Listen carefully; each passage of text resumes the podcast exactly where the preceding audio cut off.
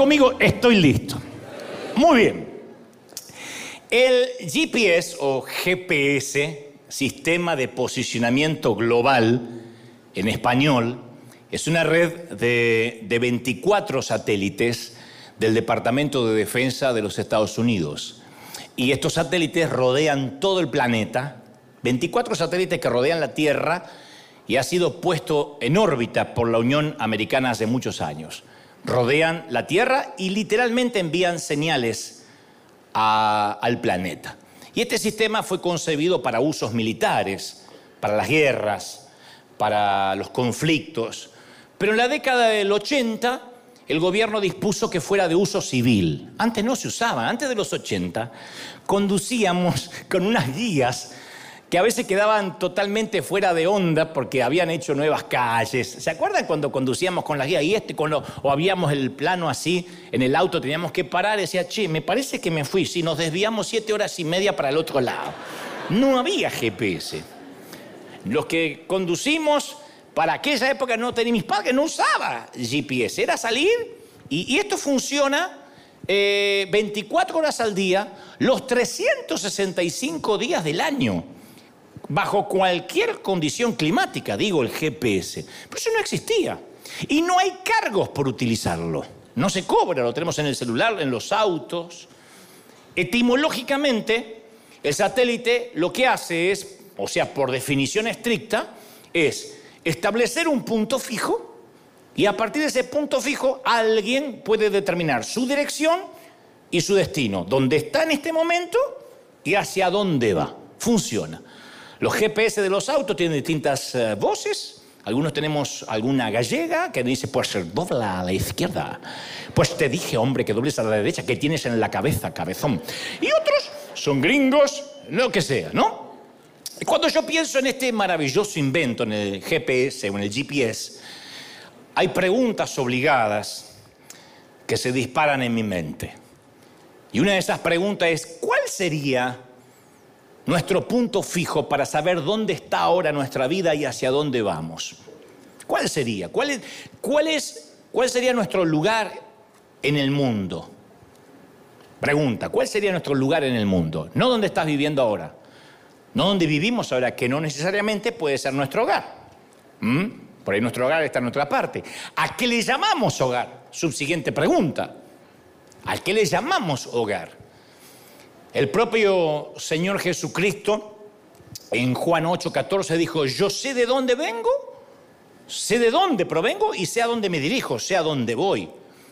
Lo cual implica que todos recordamos nuestros orígenes, sabemos de dónde venimos y de alguna forma, siguiendo las palabras de Jesús, esto incide también en nuestro destino, incide en nuestra identidad, hacia dónde vamos. Hacia dónde nos estamos dirigiendo, digo, en términos de la vida. Y a veces son graciosas las cosas que nos hacen recordar nuestros orígenes, que nos hacen recordar nuestros tiempos pasados. Yo suelo hablar mucho de eso, no solo aquí, sino en los programas de televisión, acerca de la nostalgia. A veces es un aroma lo que nos recuerda a casa, a nuestra casa de la niñez, un olor, que ese olor puede ser aceite quemado, donde hacían las mismas, en Argentina se hacían las milanesas con el mismo aceite. Entonces puede ser un olor a aceite, puede ser olor a eucalipto, olor a querosén, a gas, o olor a perfume, el que usaba la colonia, que usaba mamá o papá. Una canción, una canción nos puede recordar lo que sea. De pronto nos encontramos regresando a esos años de la infancia, de la adolescencia. Hace poco alguien me regaló una colonia que se llama Old Spice. Y cuando me la puse así, parecía que mi papá me estaba tocando la cara. Porque el Old Spice, si tenías un padre, venía con un Old Spice. No había padre sin Old Spice y no había Old Spice que no viniera con un padre. Es así. No sé si era barato o era cool usarlo, o es novismo, no lo sé. Entonces, en un momento anhelamos ese tiempo en que todo nos era conocido, un tiempo en que la vida parecía más simple, más sencilla para vivir. Y eso es porque en el fondo somos seres nostálgicos. Todos somos seres nostálgicos. Yo vi esa nostalgia, esa melancolía en los últimos años de nuestro pastor Juan Carlos Ortiz. Las primeras etapas de su deterioro de memoria le estaban robando los recuerdos más recientes, poniéndolos en un estante demasiado alto para que alcanzara.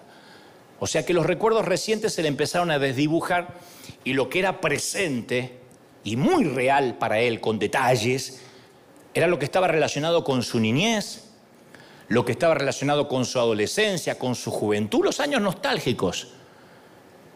Entonces me contaba cosas que había hecho como si fuera ayer, pero estaba hablando, resulta, de hace 30, 40 años atrás. No se acordaba lo inmediato, pero sí aquello que estaba ligado neurológicamente a la nostalgia, ¿no? Eventos de su niñez, de su juventud. Y cuando nos tocó despedirnos, me dijo que esa misma noche él también se iba a ir a ver a su mamá. Me dijo, ahora me voy a la casa de mi mamá. No mencionó a la casa de mi esposa, sino a la casa de mi mamá. O sea, su anhelo por el hogar lo hizo viajar hasta la niñez, en algún rincón de la mente.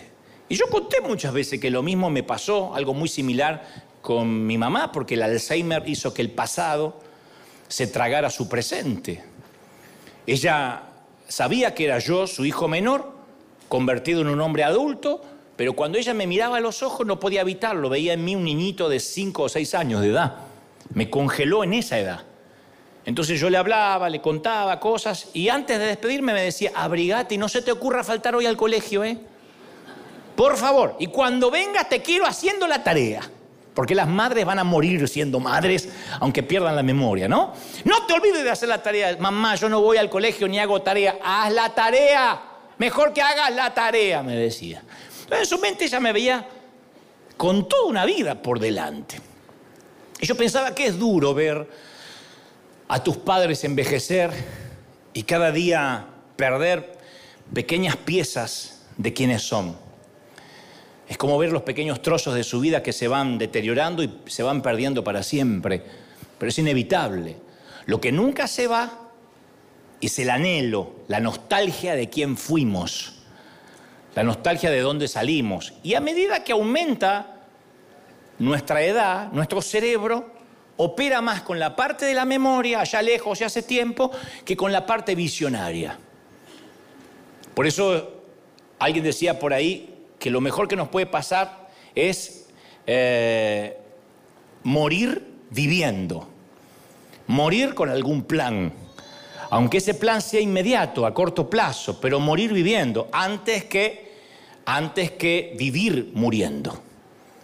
Antes que todos los días saber que nos acercamos a la tumba. Es mejor tener siempre un propósito. Pero la mente hace su propia jugada y prefiere irse a los recuerdos. Y yo sé que quizás algunos hoy no están en casa. Otros sí tienen una casa. Hablo a los que viven aquí o los que me están mirando desde cualquier parte del mundo. Pero tal vez no sienten que tengan un hogar. Porque las casas bonitas no necesariamente son un hogar cálido. Tal vez no estés perdido geográficamente, porque hay GPS o GPS, pero quizás lo estés desde el punto de vista emocional, sin necesariamente tener que envejecer.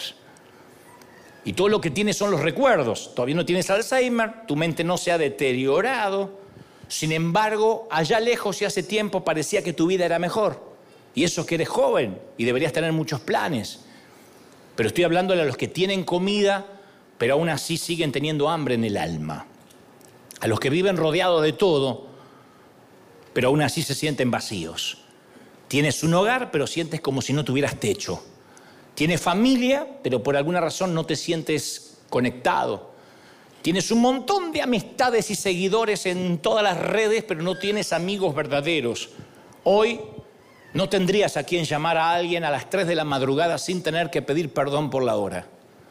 Pensándolo bien, tienes tantos seguidores y tan poca gente a la cual pudieras acudir sin tener que dar demasiadas explicaciones. Todo eso junto, como dijo alguien, es un corazón sin techo. Todo eso junto es un corazón que no tiene hogar.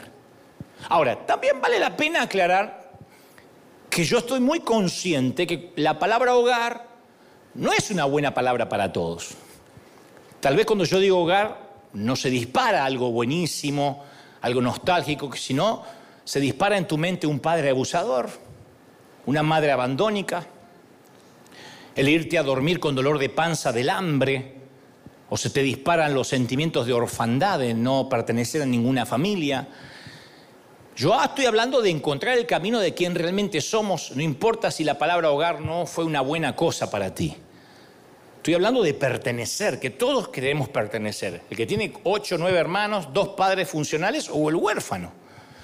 Tenemos esa necesidad profunda, insaciable, de estabilidad, de igualdad, de continuidad.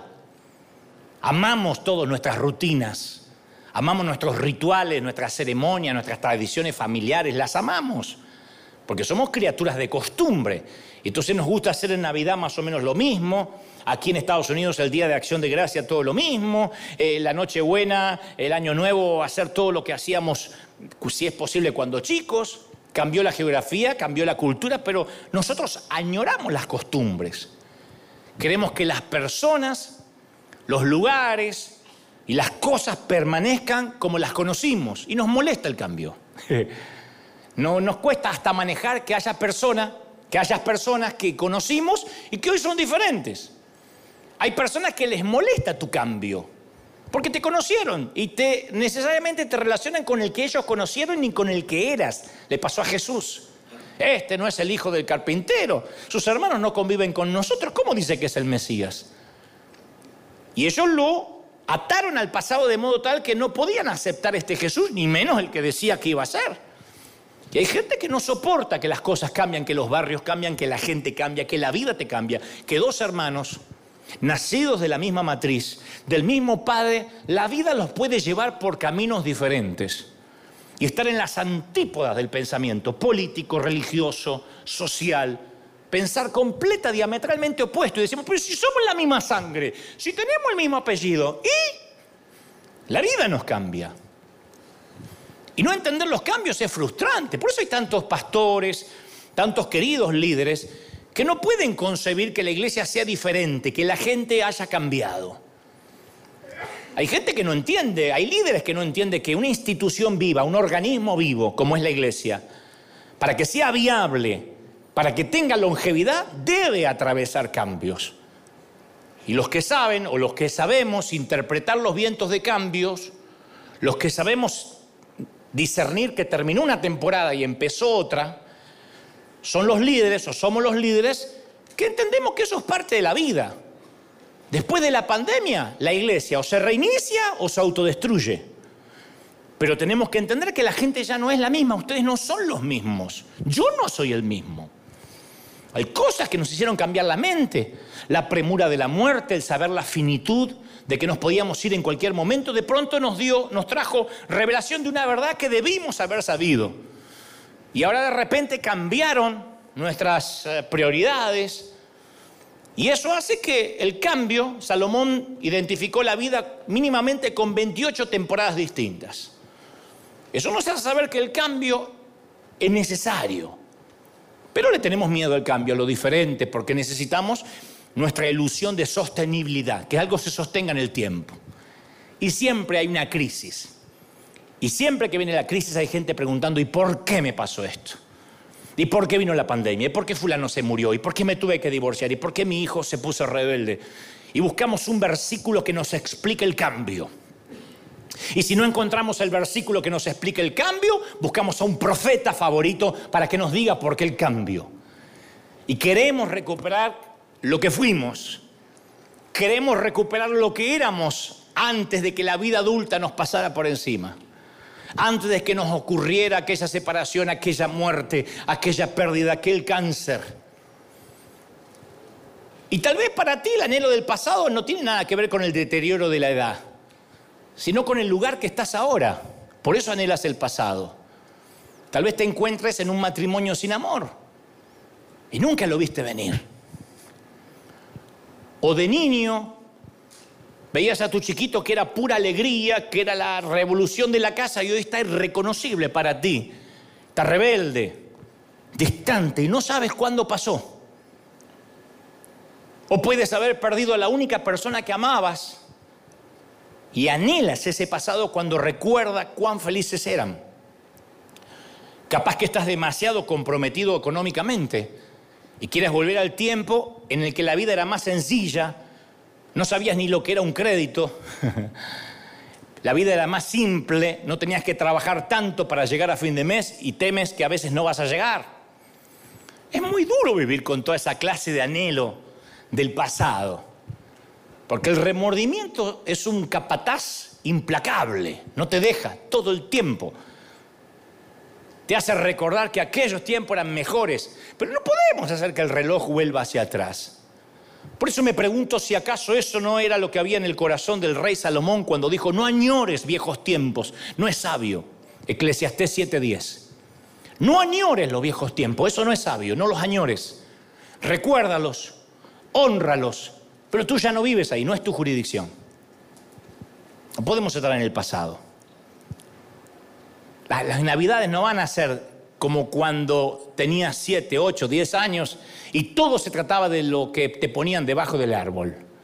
Ahora las navidades se trata de aguantar al cuñado insoportable, la suegra que todavía no se fue con el señor, porque no lo quiere el Señor y tampoco la quieren allá, entonces no sabes qué hacer. Yo una vez oí la confesión de una dama muy afligida. Oí su historia brotar de adentro de ella como si hubiese estado contenida por un dique por muchos meses. Resulta que ella había conocido a su esposo cuando ambos eran estudiantes del high school, de la secundaria. Y ella estudió para ser enfermera y él estudió para ser cirujano. El programa de estudios del caballero obviamente era más largo, así que tan pronto como ella se graduó como enfermera, comenzó a trabajar para mantenerlos ambos. Ella sostenía el hogar mientras que su esposo todavía seguía estudiando para ser médico cirujano. Y ella dice: yo estaba muy orgullosa de hacer eso, porque es muy inteligente, es muy trabajador, no me importaba hacer todos los sacrificios que hiciera, que tuviera que hacer. Y en ese momento la mujer hace una pausa y ya cuando continuó relatando la historia se le anudó la garganta dejando salir un gruñido similar a un animal atrapado en una trampa. Salió la amargura y dijo: 4 años de carrera, 4, más 4 años más de especialización, 8. Y luego 3 años más, 11 años, 3 años más de residencia como cirujano. 11, casi 12 años. Y ahora los ojos de la mujer habían cambiado. Había una tormenta furiosa que rugía desde sus pupilas. Y dijo: en su 3er año como cirujano residente me dejó por una enfermera. ¿Puedes creerlo? Trabajé como esclava, sudé la gota gorda para que él entrara a la facultad de medicina. Pospuse todos mis sueños para formar una familia cuando tenía 20 años esperándolo. Y así es como me paga. ¿Qué se supone que debo hacer? Y uno tiene ganas de ir y ahorcar al marido en ese momento, ¿no? Sí, lo lamento. No puedo imaginarme cómo se siente. ¿Cuánto hace que la abandonó? Hace 23 años. Y yo me quedé asombrado. No es un tema menor lo que este canalla le hizo. Pero no, tampoco es irrelevante que ocurrió hace 23 años. Porque, a ver, olvidémonos del esposo o del ex. Ella es el problema ahora. 23 años atascada en lo que había sido su vida y lo que nunca va a volver a ser. 23 años. 23 años de anhelar días en que eran jóvenes y estaban enamorados y tenían una meta en común. 23 años mirando por el espejo retrovisor de su vida. 23 años de estar tirada en una cama todas las noches reproduciendo escenas de su mente, los sacrificios, la traición que llevaron su sueño a un final abrupto. 23. Yo me recordé de lo que dijo Job en Job 7:14. Me acuesto y pienso, dijo Job, ¿cuánto falta para que amanezca? La noche se me hace interminable, dijo el profeta. Doy vueltas en la cama hasta el amanecer. Ahí está la declaración en Job 7:14. Una noche, 2, 3, un año de noches, pero 23. Pero estas heridas emocionales No lo estoy juzgando. Estas heridas emocionales estaban allí, intactas. Todos esos sentimientos quedaron en ella durante años. Y ella estaba atrapada absolutamente en un bucle de tiempo. Atrapada en el tiempo. En un bucle que se repetía todos los días. Lo que ella hizo por él, lo que tenían juntos y lo que él le hizo a ella. Lo que ella hizo por él, lo que tenían juntos y lo que él le hizo a ella. Pasan 10 años, lo que ella hizo por él, lo que tenían juntos y lo que él le hizo a ella. Pasan 23 años, lo que yo... Y no sé cuántos años más seguirán pasando. Un bucle que se repite y se repite y se repite. Lucas 4:16 nos dice que Jesús llegó a Nazaret, su ciudad natal, entró a la sinagoga en un sábado, el día de reposo, y se levanta a leer. Le dan un rollo, no había Biblia tal como la conocemos, le dan los escritos del profeta Isaías. Y él leyendo, dice Jesús, lee lo que dice Isaías, el Espíritu del Señor está sobre mí, por cuanto me ha ungido para dar buenas nuevas a los pobres, me ha enviado a sanar a los quebrantados de corazón, a pregonar libertad a los cautivos, vista a los ciegos y poner en libertad a los oprimidos. Esta era una profecía mesiánica. Todos los que estaban en la sinagoga lo sabían. Y las palabras que dijo después fueron simples pero profundas. El Señor cerró el libro o enrolló aquel papiro y dijo, esto se ha cumplido, esta escritura que habéis oído se acaba de cumplir. Parafraseando, Jesús dijo, yo soy Él. Yo soy ese Mesías. Y lo que acabo de leer, estos 5 ministerios fundamentales que Isaías describió, es lo que este Mesías hará. Y todos no lo podían creer, que él se autoproclamaba ser la persona de la cual había hablado Isaías. ¿Cuáles eran los 5 ministerios? Número 1, anunciar el Evangelio y proveer salvación. Número 2, demostrar la obra de la unción del Espíritu. Él me ha ungido, dijo. Número 3, librar a la gente de la esclavitud espiritual. Número 4, sanar a la gente físicamente. Número 5, proveer salud emocional. Porque dice, he venido a sanar a los quebrantados de corazón, poner en libertad a los oprimidos. He venido a sanarlos emocionalmente. Hay una traducción del lenguaje actual que dice, he venido a rescatar a los que son maltratados, a los que fueron maltratados. A mí me gusta eso. Y en el término quebrantados de corazón, en el original griego son 2 palabras juntas. La primera es suntribo, una palabra medio extraña. Suntribo. Algunos dicen que pudo haber sido suntribo, otros dicen suntribo. Como yo no sé griego, me va a cualquiera de las dos. ¿Qué significa? Quebrar en pedazos. Hecho añicos.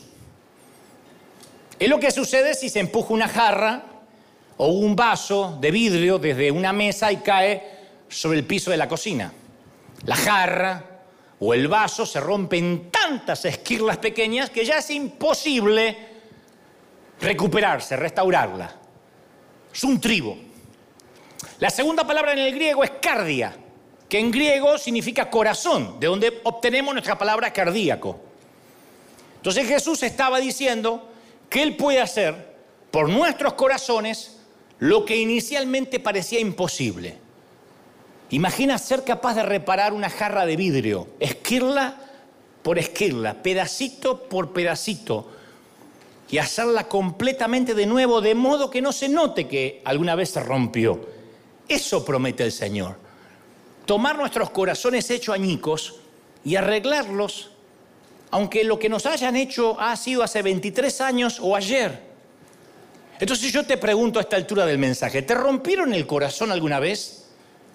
Pero no en términos cursis y románticos. Hay una vez una rubia... No. No lo estoy subestimando, pero estoy hablando de que te rompieron de verdad. Que tu corazón fue tan lastimado que dijiste, esto es irreparable, como una jarra que se cae desde la mesa de cocina. Bueno, el Señor dice que Él es capaz de reparar pieza por pieza. Quizá uno de nuestros padres nos decepcionó. ¿Qué peor que eso? A quien uno más tiene como héroe, de pronto nos roba lo más preciado que tenemos, la inocencia. o nos lastiman cuando somos niños y nuestros padres hacen caso omiso, no nos defienden. Defienden al vecino antes que nosotros, o al primo, o al tío. Tal vez fuimos rechazados por una pareja, por un novio, una novia, durante la adolescencia, la adultez. Quizá alguien cercano a nosotros murió, o alguien a quien amábamos nos desdeñó, nos hizo un costado. Entonces nos sentimos lastimados, despreciados, aplastados, rechazados, hechos añicos como una jarra de vidrio. Y no está mal lamentar y llorar la pérdida. No podemos ser robots. Sería una falacia, sería torpe que te dijera, y no llores, ya aguántatela. No, son cosas muy duras. Pero la Biblia nos dice la forma en cómo sobrellevar el dolor, diciéndonos lo que no hay que hacer.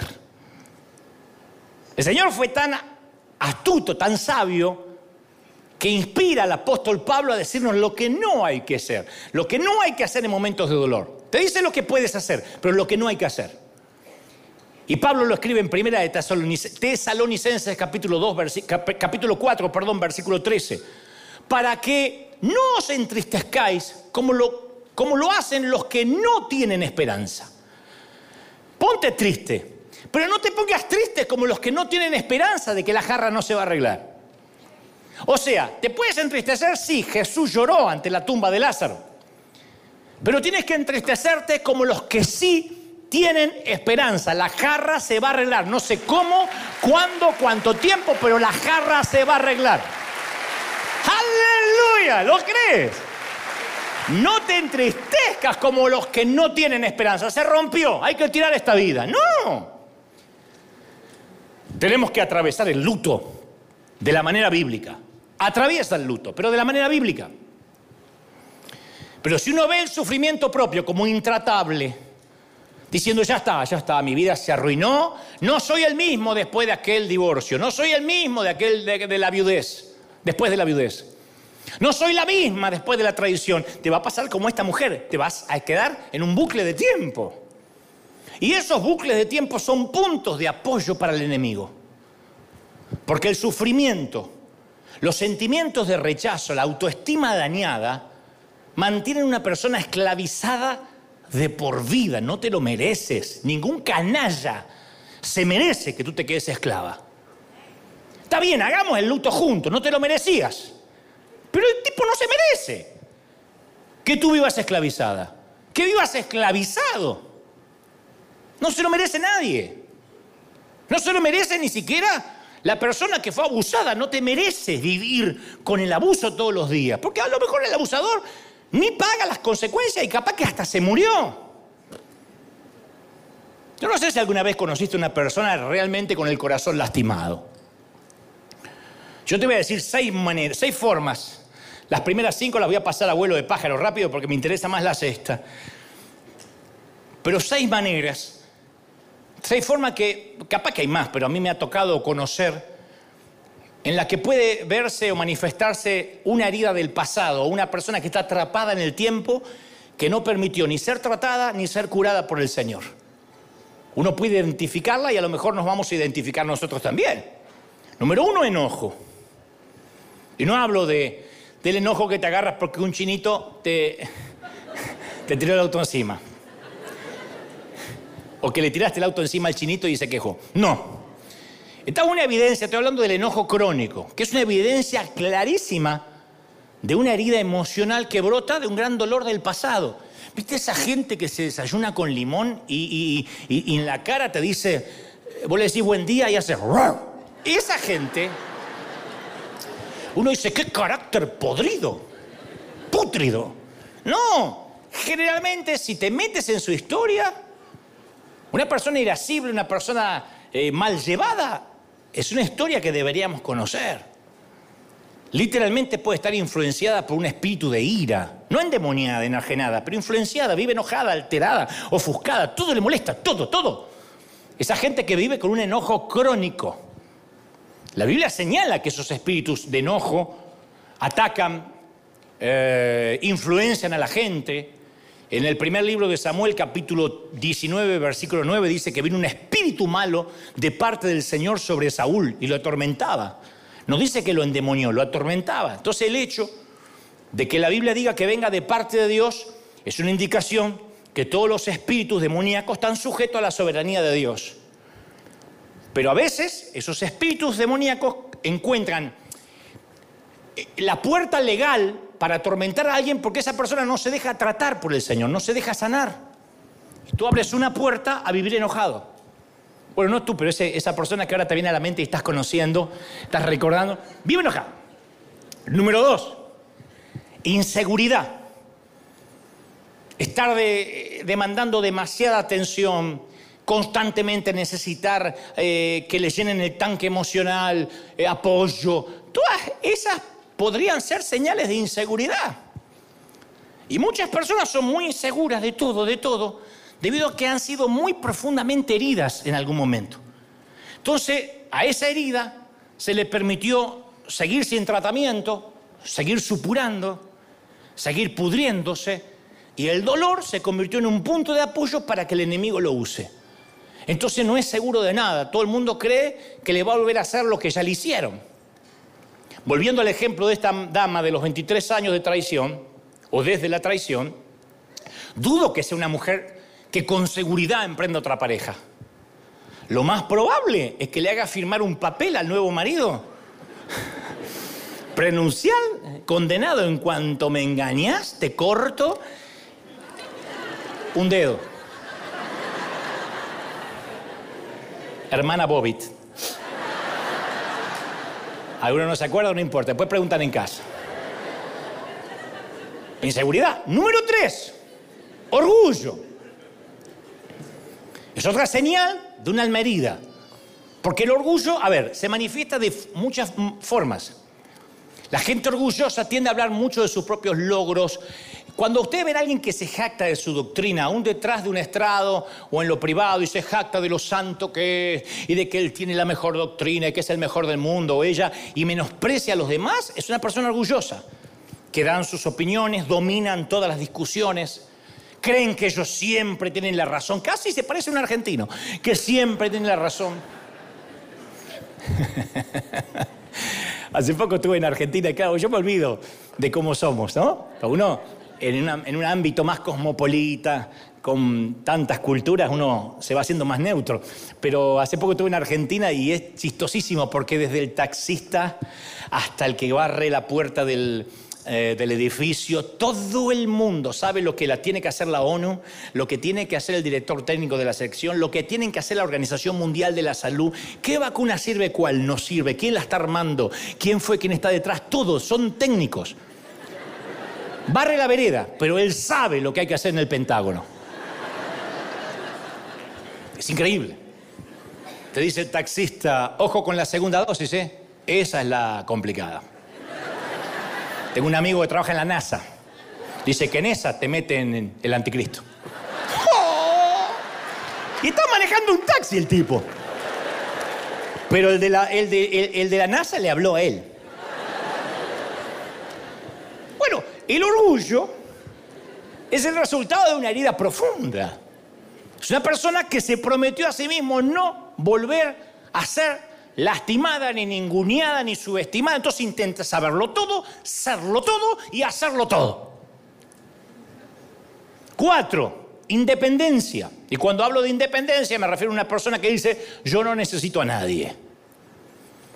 Es una persona dolida, atrapada en un bucle de tiempo. No hablo de la independencia sana, saludable, del que se puede sostener a sí mismo, sino de la independencia emocional, que es muy difícil desarrollar una relación afectiva o significativa con alguien que constantemente pone una distancia, que nunca puedes llegar a él o a ella, que se ríe superficialmente para decir: solo somos conocidos. Esa gente independiente no se permite llorar, ni mostrar su vulnerabilidad. Entonces uno no se puede nunca ser amigo. ¿Cómo vas a ser amigo de alguien que nunca llora? De alguien que esconde sus lacrimales, que siempre se está riendo. Nunca quiere escuchar consejos.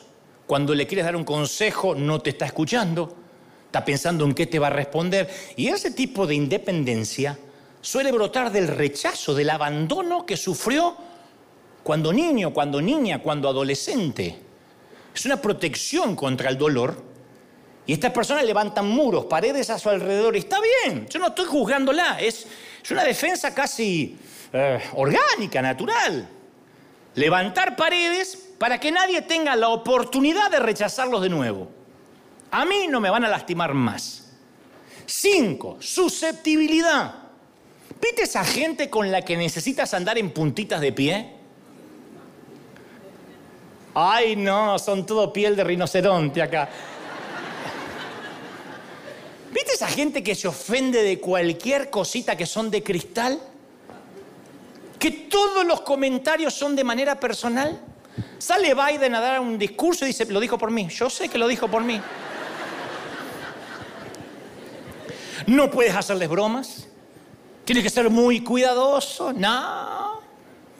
Nunca sabes si te están guardando rencor por algo que supuestamente hiciste, que supuestamente dijiste, que supuestamente te olvidaste de hacer o decir. Siempre te ha ofendido. ¿Te pasa algo? No. Y yo le digo, ¿qué pasó? Esa gente ultrasensible que andan vigilante para asegurarse de que nadie los vuelva a ofender. Nadie. ¿Vos viste lo que dijo el pastor el otro día? Cuando habló de las gorditas que se sacan la faja. Me miró así de costadito en un momento. Mirá, si me así lo va a decir por ti. No, no, sí, sí. Cuando dijo de los dedos así, es porque me conoce los dedos. De alguna manera a esa gente se les olvidó la enseñanza de 1 Corintios 13:5 que dice que el amor no se enoja fácilmente. Pero esa gente se ofende fácil. Todo es personal. Porque todo está muy herida, porque está demasiado lastimada y cree que todos se levantan a la mañana, ataquemos a fulano, ataquemos a mengana. Y lo más grave, el 6, la necesidad de control. De sostener lo que nosotros queremos sostener. Con lo cual, hoy empecé el mensaje. La necesidad de control es una manera de rápido dilucidar a alguien que está lastimado. Cuando una persona está siendo acosada por el dolor, vive en un bucle de tiempo, de rechazo, se hace un dictador mezquino. Noten ustedes que predicadores que ustedes vean que siempre viven dando palo y palo y palo. Yo sé que hay que exhortar, a veces hay que hablar duro, pero cuando no los pueden filtrar por amor, cuando duele, cuando viene sin anestesia, proviene del dolor. Siempre. Cuando se trata de que te vayas con culpa, lastimado y dolido, sin que venga la anestesia del espíritu, eso viene del dolor del emisor del mensaje. Si yo predico desde el dolor, terminan todos culpables, nos suicidamos todos en masa antes de irnos. No puedo predicar desde el dolor. Tengo que hacerlo con una gracia tal que tenga que decirte cosas muy duras, pero que no te duelan. La anestesia de la gracia, gracia y verdad. Verdad y gracia. Entonces hay de los que se hacen dictadores por el dolor que tienen, con lo que vienen arrastrando. Otros buscan arreglar siempre a los demás. Porque el que no se hace dictador se hace manipulador. Y quiere controlar las vidas ajenas. Quieren controlarlo todo. Piensan que si ceden un poquito, van a perder el control de sus vidas y los van a volver a lastimar. Y el control puede tener muchas caras. Porque, insisto, algunos pueden querer controlar a los demás a través de la intimidación, del grito, del maltrato. Otros, ¿sabes cómo manipulan? ¿Cómo controlan? Haciendo que sientas lástima por ellos. Ay, es que... Mi mamá me manipulaba así. Pobrecita. Algún día me vas a encontrar muerta. Íbamos a visitar a mi mamá y siempre ella miraba así. Pues siempre estaba lavando, haciendo algo mi mamá. Y veía cualquiera de los hijos, sí o sí. Yo esto lo he contado. Sí o sí, ella salía. Tenía que recorrer desde la puerta interna hasta la puerta de afuera, donde daba el patio y ella salía. ¡Oh! ¿Qué pasa, mamá? Y ya los huesos no me dan más. En cualquier momento nos vamos para abajo. Era la forma de reclamar cariño. A los 5 minutos estaba ahí. Se había olvidado que había actuado. No podía mantener el papel.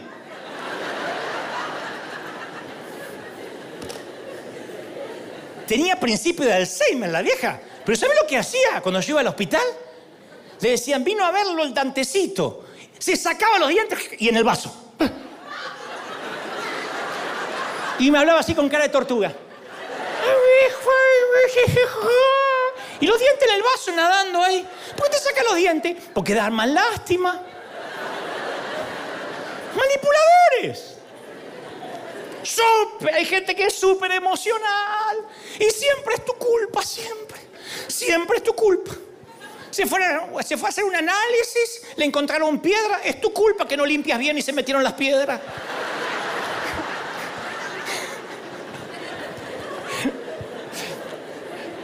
Y antes de que estés poniéndole cara a esa persona, sí, yo conozco a uno, quiero que pienses en ti mismo. Que busques estos patrones en tu vida, porque tal vez no te saca los dientes, pero tienes un comportamiento similar. Te lo voy a poner así. ¿Qué es el control y por qué la necesidad de controlarlo todo es parte de alguien que está atrapado en el tiempo, en un bucle de dolor emocional? Si creciste en una casa que era una locura, entonces lo normal es la locura para ti. Es lo normal, eso es un hogar, una casa. Hijos tirados por ahí, un colchón tirado, una almohadona, alguien que se duerme, el abuelo que se le cae el respirador y queda ahí hasta que descubren el cadáver 3 días después. Si el griterío y los berrinches llenaron tu mente y tu corazón cuando eras joven, entonces el griterío y el berrinche se convierten en la pista de audio de tu vida adulta. Esa es tu banda sonora. Si no hay gritos y berrinche, no es familia. Si tu familia fue fría y poco expresiva, sueles arrastrar ese tipo de trato hacia tu pareja. Si tu pureza sexual fue violada cuando eras niño o niña, entonces el sexo es la primera cosa que ofreces, porque eso es lo que se esperó de ti, o porque crees que con ofrecerlo, en eso reside tu valor. Hay mujeres tan dañadas emocionalmente que de lo único que están seguras es de su cuerpo. Y entonces lo primero que entregan es su cuerpo, porque creen que eso le asigna identidad. No pasa en todos los casos, pero hay casos que sí, porque así fue criada o criado.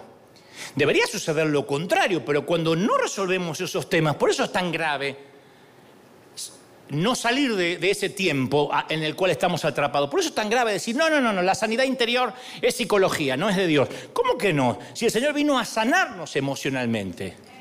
Y sanar emocionalmente no es siempre con un pasada al altar, con un chapuzón en las aguas del bautismo.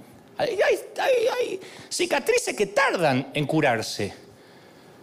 ¿Y por qué repetimos el patrón? Porque creemos que cuando algo quedó inconcluso, queremos ver si podemos cambiar el final del cuento. Esa es la necesidad de control que nos arruina. El no confiar en Dios para la segunda oportunidad de nuestras vidas. Como anhelamos ver una historia terminada, cerrar ciclos, cerrar temporadas que quedaron inconclusas, si conocemos a alguien que nos recuerda a esa historia inconclusa, creemos que es una segunda oportunidad para completarla, para cerrarla. Y desafortunadamente, la historia suele terminar del mismo modo que lo anterior o peor, y encima con más dolor, con más cicatrices para procesar. Se ven esos patrones en la familia. El padre tiene un temperamento terrible, es un machista, un misógino, un tipo que cosifica a la mujer, que cree que la mujer está para hacerle el amor, en el mejor de los casos, tener sexo, para que cocine y que limpie. Y estalla en ira 2x3 contra la esposa y las hijas.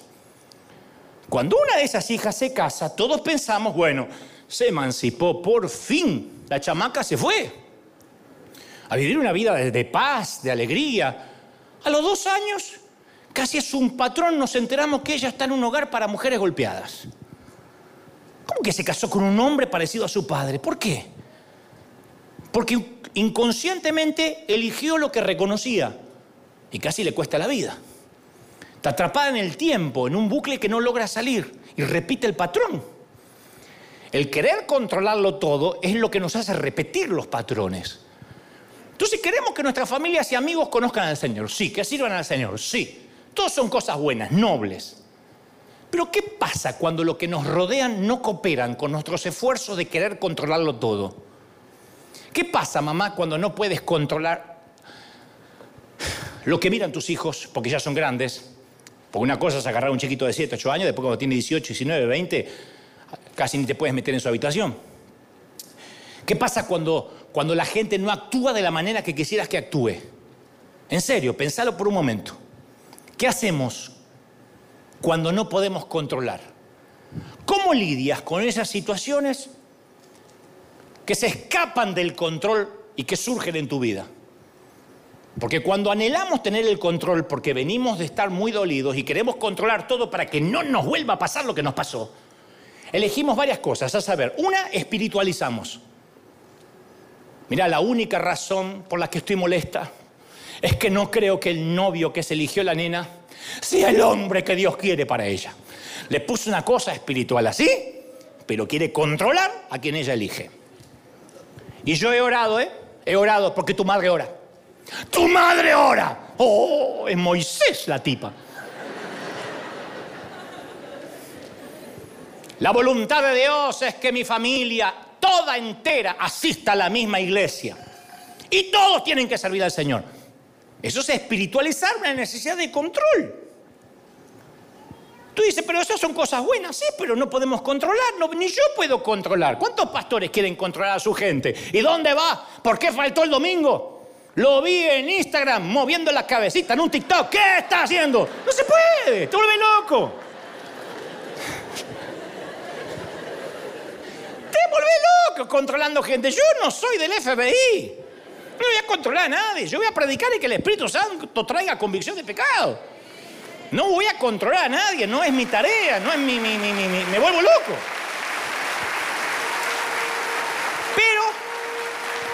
Espiritualizamos. Es que yo lo hago porque tengo celos por la obra de Dios, tengo celos por la doctrina. No es control, mi querido, es control. Y la gente cambió, la gente no se deja controlar más. La gente va a ir a la iglesia si tiene ganas, va a venir a la iglesia si tiene ganas de venir a la iglesia. Ya no es más, si salís de la célula, te quito la cobertura pastoral y te quito la paternidad, te pisa un tren. Se acabó ese miedo. Acá venía gente con miedo. Ay, mi pastor me quitó la cobertura. Me quitó la cobertura de chocolate, te quitó. ¿Qué cobertura te va a quitar? ¿Cómo alguien te va a quitar una cobertura que Dios te dio? Él dijo que te va a bendecir y nadie te puede maldecir. ¡Aleluya! Después que espiritualizamos el control, castigamos. Bueno, está bien, cásate con él. Yo no me voy a meter más. Solo que esperes que no sea parte de eso. A mí no me vuelvas a consultar nada ni me invites. Castigo. Está bien, si no estás interesado en mi Jesús, yo tampoco estoy interesada en hacerte la cena y en lavarte los calzones. ¿Para qué quiero que venga alguien acá amenazado por los calzones?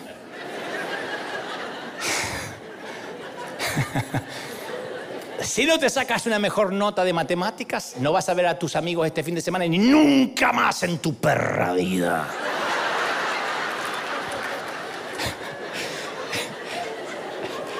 Y lo peor, luego de espiritualizar y castigar, nos retiramos de la escena. Está bien, no voy a gritar más. No me meto más. Simplemente olvídate que existo. Ya te borré del WhatsApp, del TikTok, del Facebook, del Twitter y de todo lo que se vaya a inventar en los próximos 30 años. Te borré. Heriste mis sentimientos. Y hasta que no te des cuenta de lo que hiciste, no voy a hablarte nunca más. No te voy a acompañar. Yo me quedo en casa. Anda. Entonces, es fácil sentirse santo cuando nos retiramos porque no estamos gritando, no estamos haciendo un escándalo, pero pagamos con la moneda de la indiferencia. Y eso es control. Y hay solo una cura para esta devastadora enfermedad del alma. Es una entrega total de todo lo que somos, de todo lo que tenemos, de todo lo que amamos, al control soberano de Dios. Puede ser cómo vive tu hijo ahora, que no tienes control sobre cómo se comporta, con quién anda. Puede ser un matrimonio que está roto por algo que dijiste o hiciste. Lamentas profundamente tus acciones, pides perdón, pero no tienes control sobre la capacidad de perdonar de tu cónyuge. Tú puedes pedir perdón. Como le digo siempre a la gente, anda y pedí la bendición a tu pastor para salir. Y me dice, no me la quiere dar. Bueno, listo, vos la pediste. Después uno no tiene control sobre lo que el otro va a hacer. El tema es, entre tanto, ¿qué hacemos mientras que no tenemos el control? ¿Qué haces cuando tu hijo se marcha de casa y no tienes la menor idea dónde está ni a qué hora vuelve? ¿Qué haces cuando amas a Dios, pero te encuentras viviendo de una forma que te separa de Él? ¿Qué haces cuando parece que tu vida está fuera de control? Yo te voy a decir lo que creo que hay que hacer. Hay que redimir el entretiempo. Hay que entregarle el mientras tanto a Dios. Hasta el mientras tanto hay que entregárselo al Señor. No está la bendición que querías, pero hay que entregárselo al Señor. Anhelamos tomar el control porque nos hace sentir que por lo menos estamos haciendo algo. Pero el único lugar donde tendremos la verdadera paz es con el Príncipe de Paz, con Cristo. Entonces uno tiene que decir, yo te lo entrego, no puedo hacer nada. Te lo entrego. Hay que decir, Señor, yo no sé cómo vas a hacer esto, pero tú eres Dios, yo no. Y yo sé que haces todo bien. Así que confío, lo suelto. Hay cosas que hay que soltar. Porque enojo, inseguridad, orgullo, independencia, susceptibilidad, necesidad de control, cualquiera de esas cosas son evidencias de un corazón roto. Y señales que el enemigo está trabajando. ¿Y cuál es la obra del Señor? Sanar a los quebrantados de corazón, poner en libertad a los maltratados. Pero tenemos que dejarnos tratar, decir, bueno, yo suelto el control, no puedo ser un controlador de todo, no puedo controlar la vida espiritual de los demás.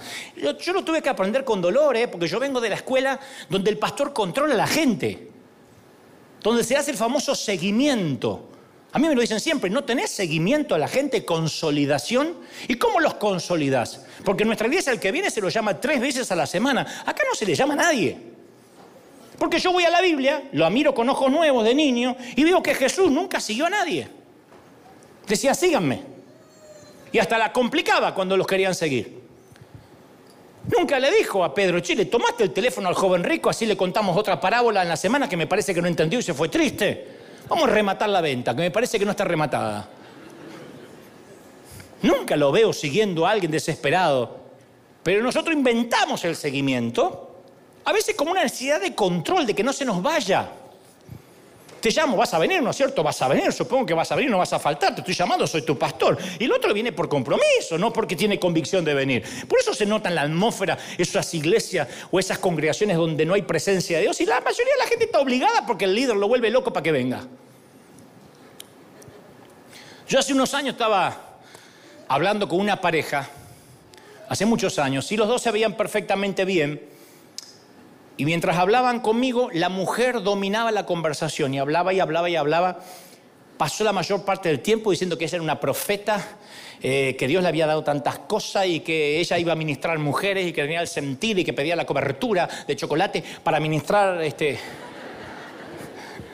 lo van a hacer un meme en internet, antes te da la cobertura de chocolate. Y el hombre estaba al lado, se quedó sentado. Al principio estaba como aburrido, después no abrió más la boca. Y a mí me pareció que hasta tenía él los ojos humedecidos. Y mientras escuchaba a la mujer que no paraba de hablar, Dios me mostró una perspectiva de la vida del esposo. Que dentro de su alma, este hombre tenía los ojos morados, los labios ensangrentados y los huesos quebrados. Él, como le puede pasar también a muchas mujeres, en este caso, lo raro era de un hombre, ¿no? Que estaba siendo ignorado, relegado, como un simple títere que estaba ahí. Pero por dentro el hombre estaba cubierto de moretones. Claro, en contextura física él era un oso comparado con ella. Pero el Señor me mostró un pobre hombre golpeado emocionalmente. Porque el moretón físico es un sangrado interno. Y una persona que sufre rechazo o es lastimada al principio no hay señal externa. Pero cuando está sangrando interiormente, esas señales de la lastimadura en un momento se empiezan a notar, a ver. Y aparecerán a la vista de todos. Y si quien te lastimó no quiere sentarse a tus pies, aunque a veces puede hacerlo torpemente, porque no sabe, porque los que lastimamos a veces no sabemos cómo sanar. Pero si la persona que te lastimó no quiere sentarse a tus pies para sanarte, tienes que saber hoy, tienes que irte con la convicción de que el Padre sí lo hará. Él le lavó los pies, el Señor le lavó los pies a los discípulos. Él nunca te va a dejar, nunca te va a abandonar, pero tienes responsabilidad en esto. No puedes permitir que tus heridas internas se queden sin ser tratadas. Todas las heridas tapadas no curan bien. No puedes poner un apósito a una herida grave. Entonces no está mal dolernos si estamos lastimados, pero tenemos que ir a Jesús con nuestro dolor y permitirnos que nos sane.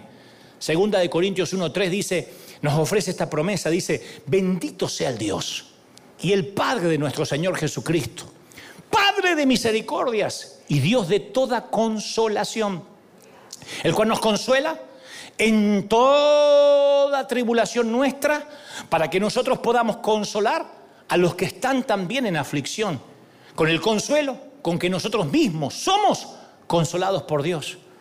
O sea que el moretón emocional, cuando se deja sin tratamiento, puede convertirse en un punto de entrada para la actividad demoníaca. Y acá sí te quiero asustar.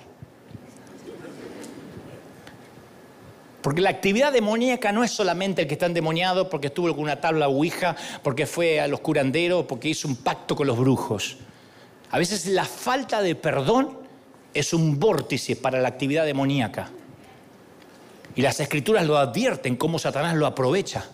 Pablo escribió en segunda de Corintios 2:10, pero a quien perdonáis algo, yo también lo perdono, porque de verdad yo lo he perdonado. Lo hice por vosotros en presencia de Cristo, dice Pablo, para que Satanás no tome ventaja sobre eso, pues no ignoramos sus ardides. No quiero que Satanás tome ventaja de mi falta de perdón. ¿Cómo Satanás tomaría ventaja? ¿Cómo se aprovecha de ti cuando no perdonamos? Yo te voy a decir cómo. Segunda de Corintios 11:14 dice que Satanás se viste como ángel de luz. Entonces Satanás nunca va a venir. Ese es el villano de Spider-Man, ese no es Satanás. Satanás finge ser un ángel bueno. Es un gran fingidor, es el gran impostor, el gran timador.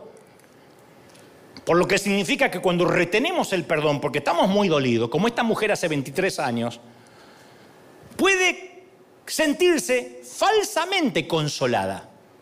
Porque no perdonar a veces hace bien. Sí, me hace sentir bien, me pone en víctima, me hace ver que los malos son los otros y yo soy el bueno. Pero ese Satanás que se finge ser el consolador. Por ejemplo, discutes con tu hijo, con tu cónyuge, con tu esposo o esposa. Viene Satanás y te abraza y te dice, no deberían haberte dicho eso. Te están faltando el respeto. Te están faltando respeto y tú fuiste el perjudicado o la perjudicada. Pobrecita, cómo te maltrata. Sí, Sata. No te lo digo por diablo, te lo digo de compadre. Ese sentimiento no viene de Dios, es consuelo falso. Proviene del diablo. Y te sigue diciendo, mira que nunca vas a superar esto, ¿eh? Te doy un consejito que no me estás pidiendo. Pero Satanás, vos no sos el gran tentador. No, pero te lo digo de onda. Me da mucha bronca la injusticia. Soy diablo, pero tengo mi corazón, hermano. Me salió un mexicano el diablo, perdón. Me podía haber salido argentino, ¿y qué? Te digo una cosa. Guárdate este incidente para que tengas buenas armas en el futuro cuando te pelees con el fulanito o la fulanita. Perdónala, pero no lo olvides. Perdónalo, pero no lo olvides porque te va a tomar por estúpida. Eso es lo que te digo. Y esa mentira viene de lo profundo del infierno. Y el problema es que demasiados cristianos creen esa mentira. Unen su fuerza con Satanás y le dicen, ¿sabes, Sata? Tenés razón. Me alegro que estés de mi lado. Gracias por ser un amigo tan comprensivo. Porque me... Y empiezan a nutrir resentimientos de enojo, resentimiento, malicia, celos, orgullo. Ese es el punto donde esa vocecita que parecía ser un consolador se convierte en un atormentador, un verdugo. Dice la palabra que el que no perdona será entregado a los verdugos. Ese es el verdugo. Ahí es donde los moretones se convierten en esclavitud. Por eso Jesús no vino solamente a sanar los quebrantados del corazón, vino a rescatar los que son maltratados por el verdugo. Y hace años que el verdugo te maltrata. Pobrecita de ti, que te dejaron, que te abandonaron, que no te lo merecía. Mira lo que te hizo tu padre. Ese es Satanás alimentando el odio.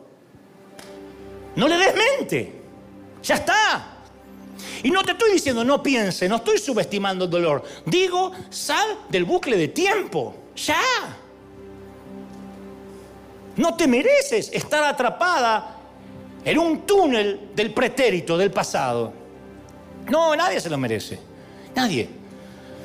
No nos merecemos eso. Hayan hecho lo que hayan hecho por nosotros.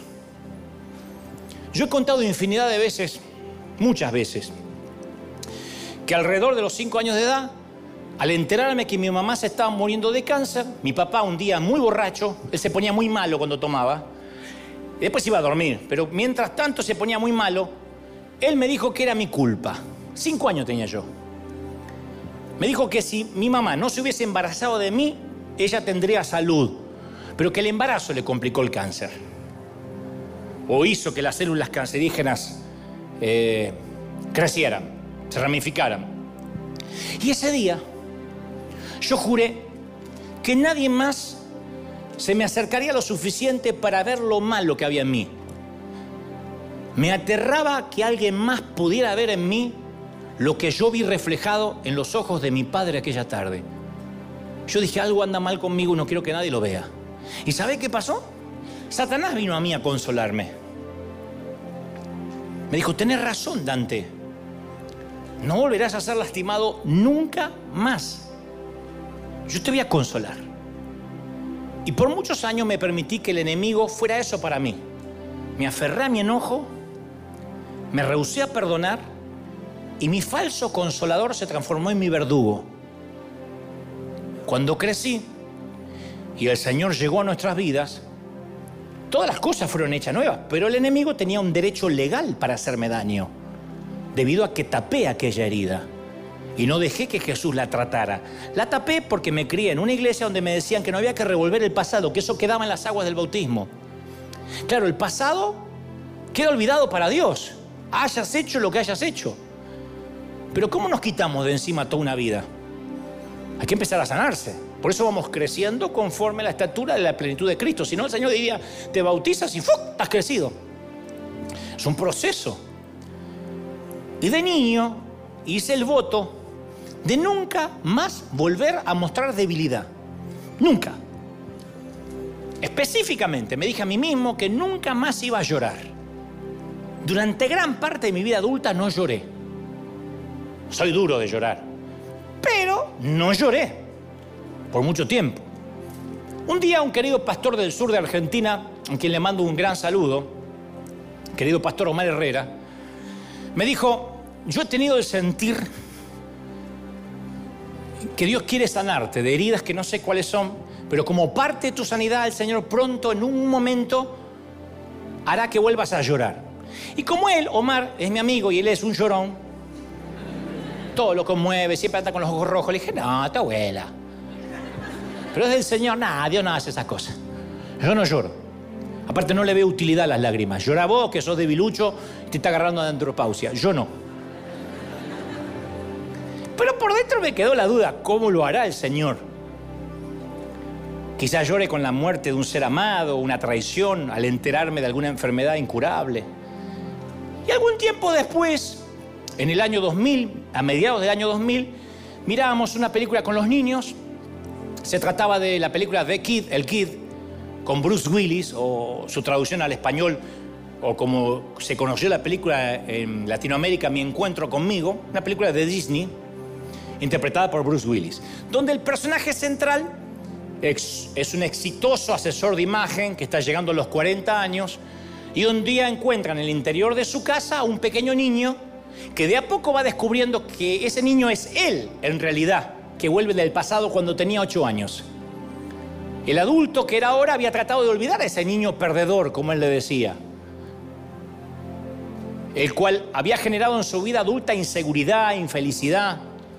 Y en un momento de la película regresa el recuerdo reprimido que tenía este hombre de cuando su mamá, enferma de cáncer, tiene que ir al colegio porque él se comportó mal. La mandan a llamar las maestras y el levantarse de la cama la mamá para ir hasta el colegio y regresar hace que le agarre una debilidad tremenda y la enfermedad empeore.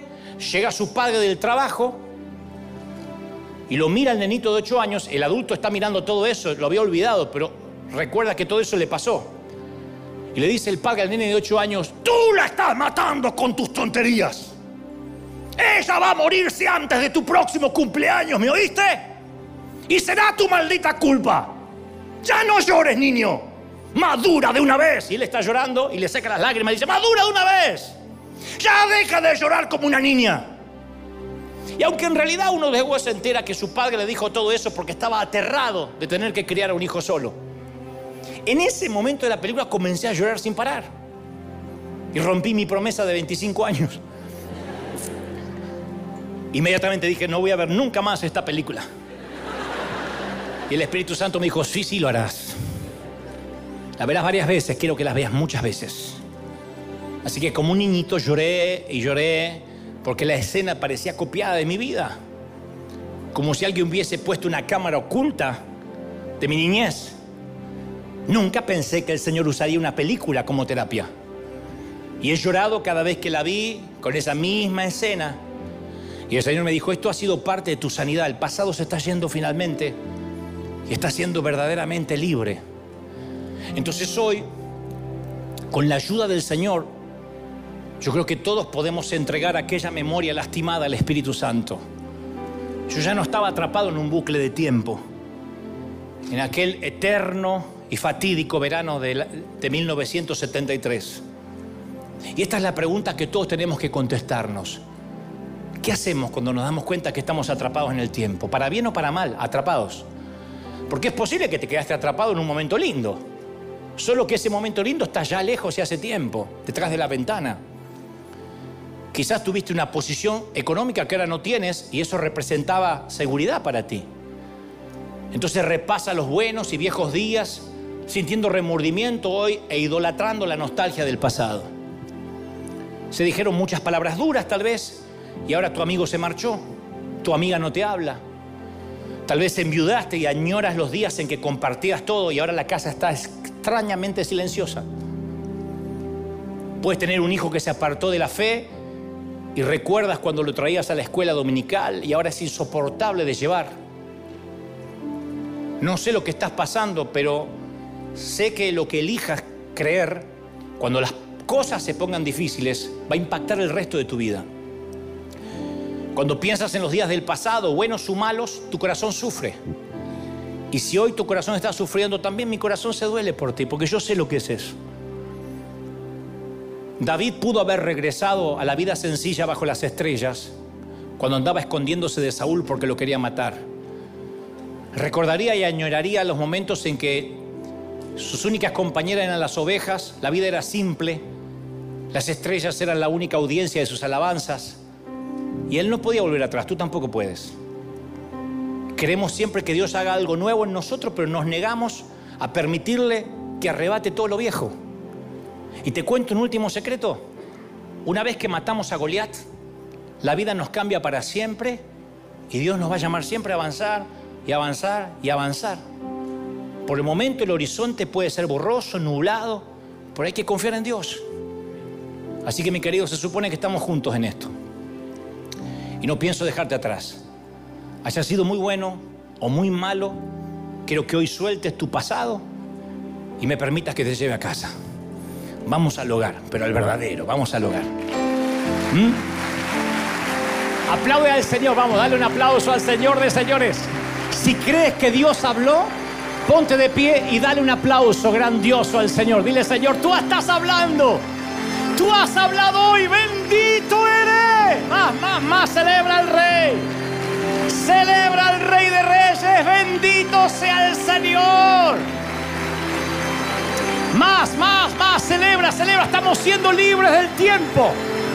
Libres, prósperos, benditos. Aleluya. Más, más, más. Dale un aplauso cerrado al Señor. En tu casa, si puedes, aplaude, celebra, celebra, celebra al Rey. El Rey está hablando otra vez. Bendito eres. Aleluya. Levanta tus manos así, lo di conmigo. Señor Jesús, fuerte, Señor Jesús, entra en mi vida. Todos allí del otro lado de la pantalla, católicos, musulmanes, judíos, testigos de Jehová, adventistas, yo quiero que ahora digan conmigo, entra en mi corazón. Anota mi nombre en el libro de la vida. Amén y amén. Levanta tus manos, vamos todos, todos. Antes de terminar, quiero orar por los corazones heridos, por los que estamos atrapados en el tiempo, por los que nos cuesta tener relaciones afectivas sanas, porque quedamos atrapados allá atrás y hace tiempo. Yo ni siquiera puedo decir que estoy completamente sano. Te conté solo un incidente. Pero hubo muchas otras cosas que el Señor sigue tratando conmigo. Y el Señor seguirá tratando. Y les he dicho, Señor, quita ese aguijón. Sáname. Y se me ha dicho, todavía no he terminado contigo. Bástate con mi gracia. Mi poder se perfecciona en tu debilidad. Levanta las manos y déjate sanar. Deja que las lágrimas sean un catalizador. Depuren todo lo que había dentro, que te dolía, que te lastimaba. Vamos, vamos, vamos. Los que tengan el bautismo del Espíritu, intercedan ahora como conviene. Comienza a orar, comienza a clamar. Yo quiero, somos miles hoy, y yo quiero que ores al Señor, que le pidas al Señor, Señor, sáname. Sé misericordia. Grita, grita, grita como los leprosos, como los paralíticos, los ciegos. Señor, ten misericordia de mí. Sáname. Sáname, sáname, sáname. Mira al Señor sanando, limpiando heridas. Levante las manos, beban, beban, beban, beban, beban. Reciban una unción de sanidad. Una unción que sobrepasa todo entendimiento. Yo soy, dice el Señor. Yo soy el que te dice, deja en mis manos lo que no puedes controlar. Libérate del dolor, de la inseguridad, de todo lo que has arrastrado de niña.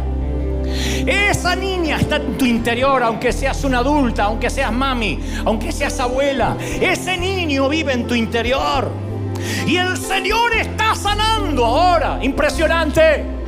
Más, más, más, más, más, más. Todos orando. Todos, todos, todos.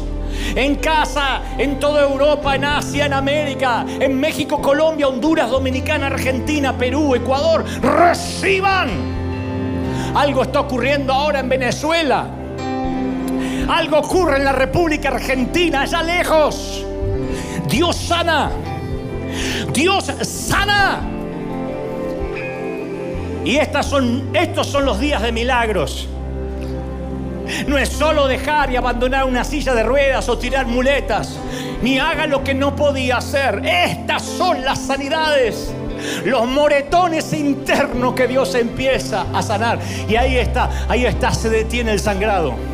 Se detiene el sangrado, dice el Señor. Yo detengo el sangrado. Has estado sangrado en el mismo bucle de tiempo por años. Yo detengo el sangrado, dice el Señor. No sangras más, yo te sano. Vicalaba. Todos. Presencia del Espíritu sopla. Los que están viendo de otras partes, los que están recibiendo aquí. El Señor me dice que te diga cómo no te voy a sanar. Si en mis manos, princesa, te tengo esculpida. Cómo no te voy a amar si yo te amo tanto que no puedo olvidarte, dice el Señor. ¿Cómo te ama el Señor? ¿Cómo te ama el Señor? No te imaginas cómo te ama el Señor. Bendito sea el Señor. Recibe, recibe, recibe, recibe. Vamos, vamos. Ya casi nos vamos, pero son minutos donde la gloria se desata, donde algo ocurre en los cielos, y eso está ocurriendo aquí en la tierra. Bendito eres, Padre. Gracias.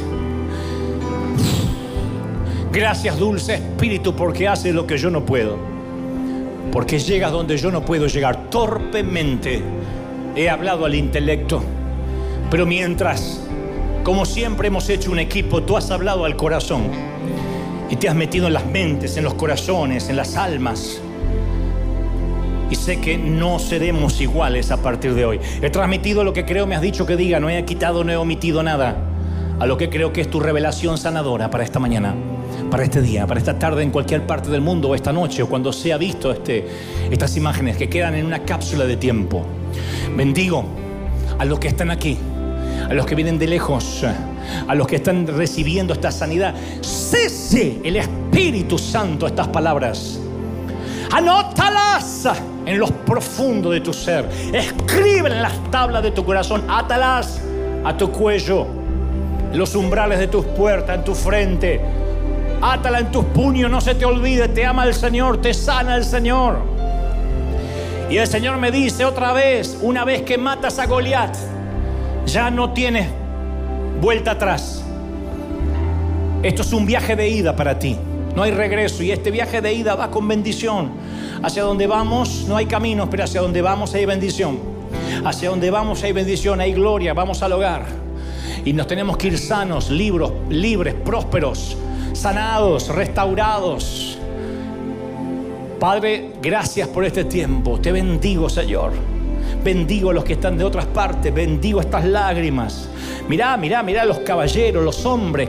Vamos, llore como macho. Llore como macho, llore. Hace bien llorar. Aún los que somos duros de llorar nos hace bien. Porque nos drena. Porque nos quita la amargura, nos quita el dolor. Bendigo a esto tu gente, a esto tu siervo, a estos tus hijos. Declaro tu bendición en el cuerpo, en el alma, en el espíritu. Y no termina diciembre hasta que seas bendecido. Amén, amén y amén. Firme como talón de oso. Hasta el domingo que viene. Este aplauso al Señor de señores, al Rey de Reyes. Chao, hasta el domingo que viene.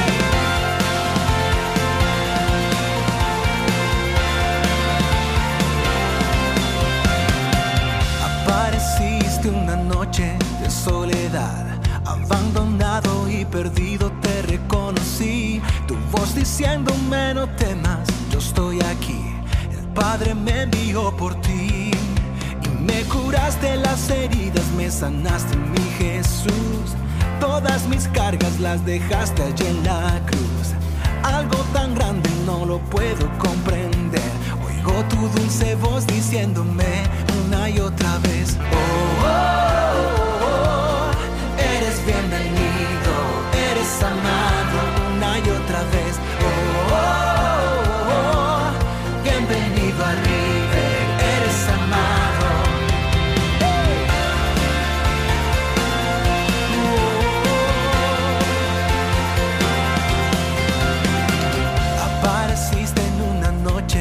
Soledad, abandonado y perdido te reconocí. Tu voz diciéndome no temas, yo estoy aquí.